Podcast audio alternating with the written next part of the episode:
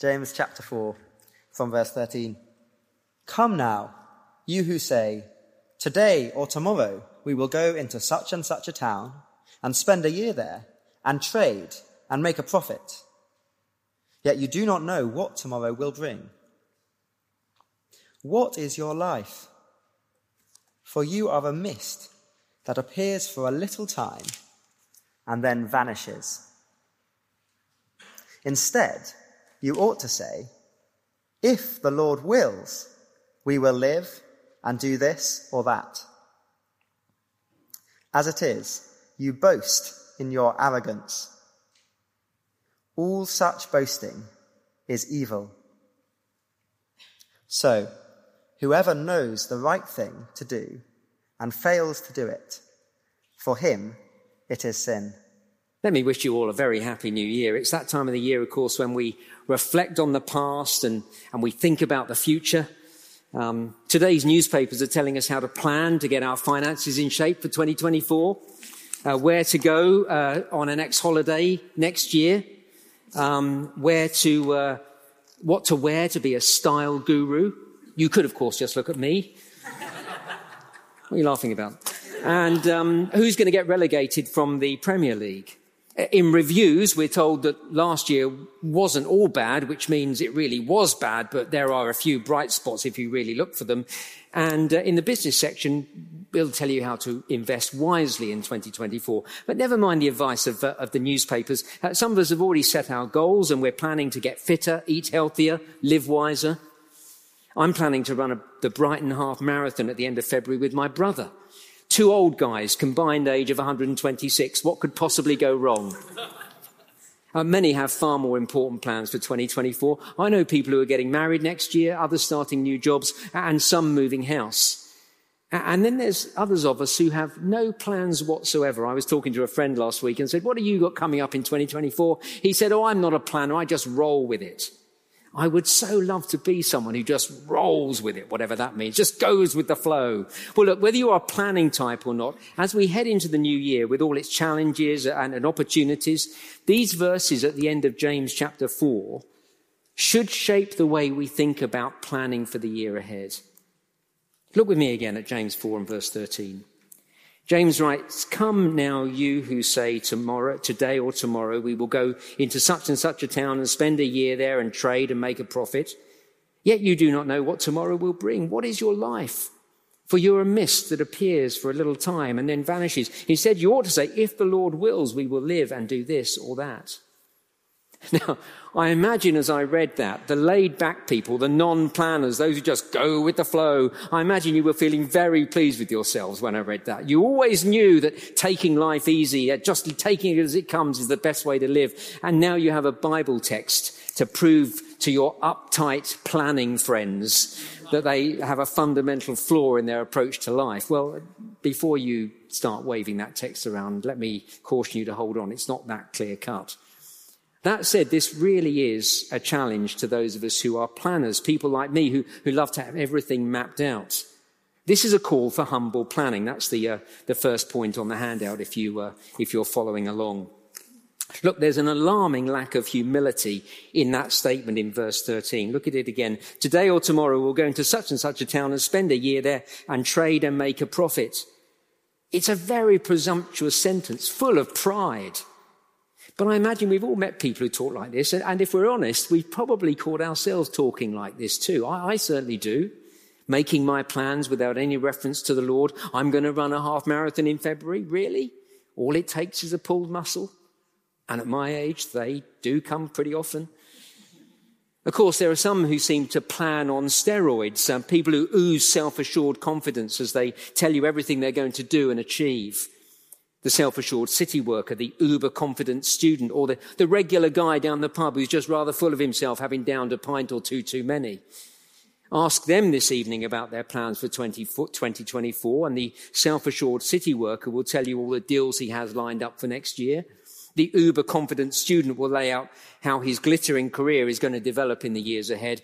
And the guy who's had a few too many, well, you do well not really to bring up the subject because he'll wax lyrical all night about everything he's achieved in the past, what a great guy he is and all he's going to, how he's going to smash it in 2024. Now, when guys like him speak, you know it's all bluster, but there are people who have big plans and then they do achieve. The self assured city worker not only tells you about the deals he's lined up for next year, but then lo and behold, he delivers, closing multiple deals and having a spectacularly lucrative first quarter of the new year. And I can think of confident students who've not only told me of their career plans, but then as the years roll by, they've, they've gone on to succeed, indeed exceed even their own very high expectations. Many people do plan big and then achieve. Just take a look at the New Year's honours list. It includes entrepreneurs who've had an idea, then persuaded people to back them financially, and in no time they become fabulously wealthy, having launched a brand that has revolutionized their sector. Well, that is verse 13. Today or tomorrow we'll go into such and such a town and spend a year there and trade and make a profit. And they do make a profit. And so it's not hard to imagine entrepreneurs like that heading into 2024 and yet with more plans to make yet more money. But James says you make these grand plans, yet, verse 14, you don't know what tomorrow will bring. Uh, so, in the first week of January, a young enterprising business owner secures a staggering order from a multinational with retail outlets in, in US, in Europe, and in Asia. But then the day before the huge order is to be shipped out, uh, there's a massive fire in his warehouse and he loses everything, including the confidence of his customers and his major investors, and his business never recovers. Or the young lawyer brilliant in her field, highly respected. Everybody believes she has a fabulous career ahead of her. But next week, she gets a call from the GP with news that her routine blood tests revealed something very sinister. Never mind her career path, her whole life has been changed forever. Or the ambitious banker who's just secured a promotion and can't wait to start the new year, driving his Mercedes on his way back from Birmingham, having visited his elderly aunt over Christmas. And there's a multi car pile up on the M1 and his wife is left planning his funeral. That's verse 14. We don't know what's around the corner. We've no idea what tomorrow will bring. So, making plans on the notions that we are the captains of our destiny is very foolish. But it is very easy to live like that because that attitude is drummed into us from a very young age. When my children were in primary school, they were encouraged to follow their dreams and, and they were taught they could be whatever they wanted to be. We tell people the world's your oyster. You can achieve anything if you put your mind to it.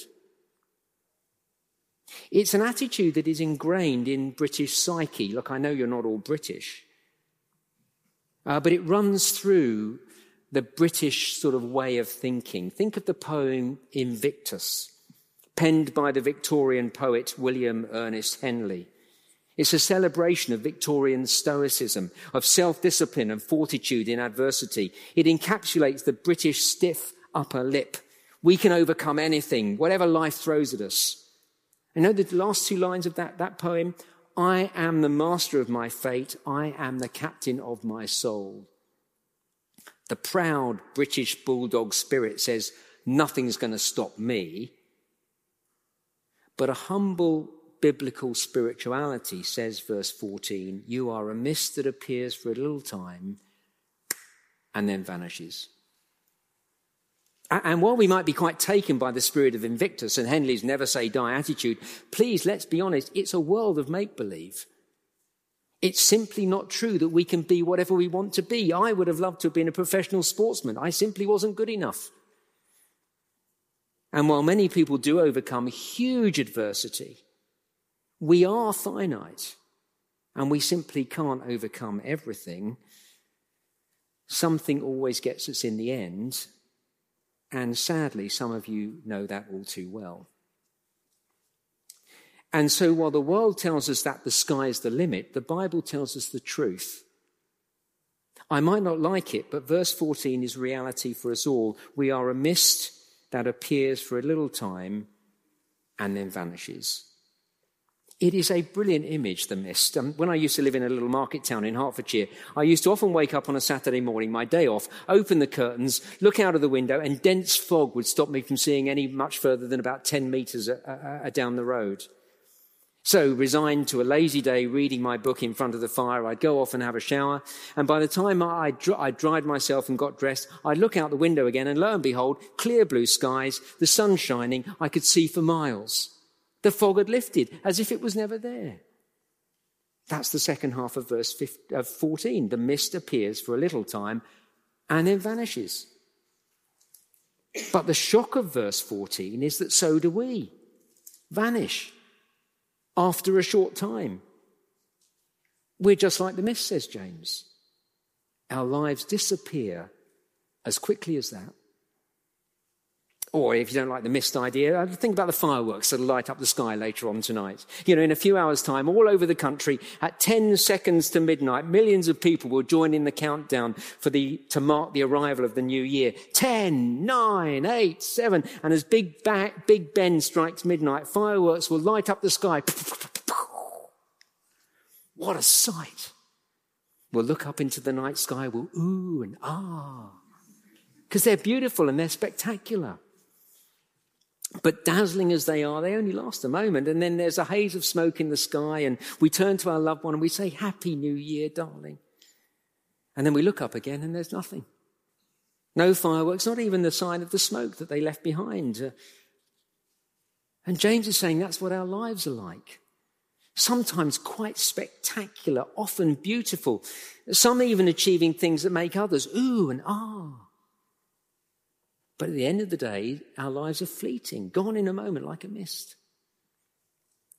And when you've got grey hair like me and you're the wrong side of 60, you really feel the bite of these words. I can't believe where the last 40 years have gone. And so James says, here we are, so full of ourselves, so full of our grand plans for the future, so believing that we can achieve our dreams, but in reality, in a moment, we're gone and so are our plans. And so rather than confidently making grand plans, James writes, verse 15, instead, you ought to say, if the Lord wills, we will live and do this or that. Now let's be clear here. James is not against planning. This is not a verse for all those who like to just go with the flow. James is not against planning, but he is against an arrogant, self-confident attitude that acts as if I'm the master of my destiny, the captain of my soul. He's warning us here against an approach to life that makes plans without acknowledging that God is the sovereign Lord. He's exposing an attitude in planning that doesn't submit to the Lord's good and gracious rule. In short, James is against verse 16, arrogant boasting, which he says is evil. It's actually what he's been saying in the verses before. He's been urging us to be humble. We, we read it earlier. Uh, look back to verse 6 and halfway through the verse. God opposes the proud, but gives grace to the humble. Submit yourselves, therefore, to God. And verse 10 Humble yourselves before the Lord, and he will exalt you. You see, James is warning against proud, arrogant boasting, verse 16. In 2024, I'm going to. End of verse 16. All such boasting is evil. Because to live like that is to ignore God, to push him out, and to live independently of him. At its heart, it is the first sin of Adam pride, which comes before a fall. So as we head into 2024, James is not against planning, but he is urging us to plan humbly, to acknowledge that we are frail. To verse 7, submit ourselves to God. Oh, in 2024, I'd love to but only if the Lord wills. Now, look, I don't think this means that we have to caveat everything with the word if the Lord wills. But it does mean having an attitude and an approach to life that, and all our plans, that acknowledge that we are finite creatures and that God is in control and not us. And if we think like that, it will change our whole demeanor, chase away arrogant self confidence. So, first, plan humbly, but there's more. Uh, from humble planning to second on the ha- handout, godly planning, and you'll be pleased to know this is a much shorter point. Look again at verse 13 and see that the problem here is not just how people plan, but what they plan for. See verse 13. Come now, you who say today or tomorrow we'll go into such and such a town and spend a year there and trade and make a profit. James is addressing people whose focus is all about making money.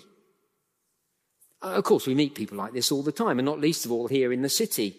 People whose whole lives are about wealth creation, and not just because they work for a large financial institution, but because for them that is what life is about. Living to make money, to buy stuff, or, you know, to have lots of great holidays or whatever. We're surrounded by people like this, but the shock here is that James is writing to Christians. Uh, see, the first verse of the letter suggests that James is writing to Jewish Christians scattered around the world. So the surprise is that James has to write this to people who call themselves Christians, Christians who, whose lives are shaped by making money. It's, it's an oxymoron. And yet, it's not really surprising that James has to write like this. Because if we're honest, most of us are tempted by wealth. Most of us, if we're really honest, would love to have, if not loads of money, a lot more than we have to buy a lot of the things that we think are going to be very enjoyable. Look, whenever I've enjoyed the finer things of life, I found myself wanting more. Do you know that feeling? Uh, years back, I was upgraded to a first class seat on a long haul flight. Since then, on every flight I've ever taken, as I boarded the plane, I found myself looking longingly through the curtain at the first class co- uh, compartment, coveting the comfort of those huge reclining leather seats. I'd love to have enough money to be able to travel first class whenever I went. Some years ago, a very generous friend gave Caroline, my wife, and I a Christmas gift of a voucher to eat at the Sugar Club in London's West End. It was eye wateringly expensive but it was the most delicious meal I've ever had. And honestly, I'd love to be able to afford to take Caroline to a restaurant like that regularly. On our honeymoon, Caroline and I were upgraded to a fabulous honeymoon suite in a swanky hotel in, in Singapore. I could get used to living like that. And I'd like to wear quality clothes and drive a fancy car and live in a big house. Now, look, it might just be me. You might all be far more godly than that. But my point is simple. Once we've tasted the finer things of life, it's, it's very easy to want more. And so it's very tempting to want to make money. Look, the first verse of this whole letter tells us that James was writing to God's people who were dispersed, scattered all over the world. And being dispersed throughout the world, it's very easy to become immersed in the world and then very tempting to want to live like the world isn't it? And so it seems that some of the Christians that James was writing to had become completely sucked into a life of wealth creation. Uh, so, so picture James at a New Year's Eve party on the 31st of December, AD 41. He's got a glass of um, orange juice in one hand, and um, his other hand is sort of dipping into the bowl of peanuts. And uh, there's soft music playing uh, in the background and a group of friends from his church all around him. And James asks his friends, So, what are your plans for the new year? And one guy leaps in. Oh, I'm so excited about the year ahead. In January, I'm heading off to Corinth. I've just landed a fantastic new contract with a trading company. You won't believe how much they're paying me. I'm going to have a blast, travel the world. I'm going to live life to the full, eat in the best restaurants. You know, over the next few years, I'm going to make enough money to set me up for life, he says. By the end of AD 44, I won't have a financial worry in the world. That's verse 13, isn't it? Christians making plans to make money.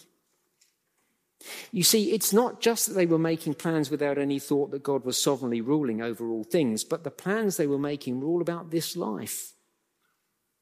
Listen to them speak about their plans for the year ahead. Ah, they don't sound any different to anyone else who wasn't a Christian. Jesus and the things of eternity really don't seem to make any difference to the way they live. That's what James is concerned about. Indeed, that's what he goes on to write about. Look at chapter 5, verse 1, where James continues to speak to the wealthy. Verse 1 Come now, you rich, weep and howl for the miseries that are coming upon you. And look at verse 5 of chapter 5. You have lived on the earth in luxury and in self indulgence. You fattened your hearts in a day of slaughter. Now, look again, James is speaking to people who call themselves Christians and who are fully involved in the church. But who are just living as if this life is all there is with no thought about eternity. James actually calls them double minded. If you want to chase it up later, here's your references chapter 1, verse 8, and chapter 4, verse 8. On the one hand, they say they're Christians, but their lives say something else. And so, chapter 5, verse 5, they're fattening themselves for the day of slaughter. They're like Christmas turkeys in November, gorging themselves on everything they can eat, but in the process, preparing themselves for the butcher and the Christmas table. And James says if your life is just about making money, beware. He says you may not be saved. Please, not because we are saved by our works, but because, as James says right through this letter, the way we live and what we live for is a great barometer of the genuineness of our faith. We're saved by faith.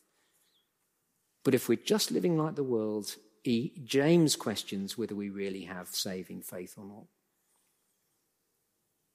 So, do you see at the end of James 4, uh, at the end of chapter 4, James is not just encouraging us to commit our plans to the Lord, he is doing that. He's also urging us to have godly plans. Plans that are in line with God's view of the world. Plans that have eternity in mind. Plans that involve telling people about Jesus and helping other Christians grow and become established in their faith. So, as we draw to a close, uh, come back with me to the New Year's Eve party on AD 41 with James and his friends from church.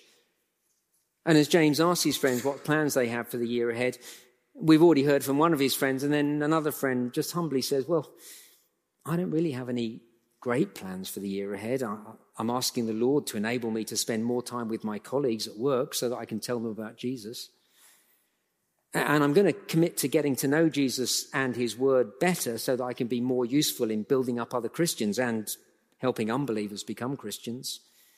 Oh, and I'm going to try to get to bed a little bit earlier each night so I can get up a little bit earlier each day so I can read my Bible and say my prayers for a little bit longer.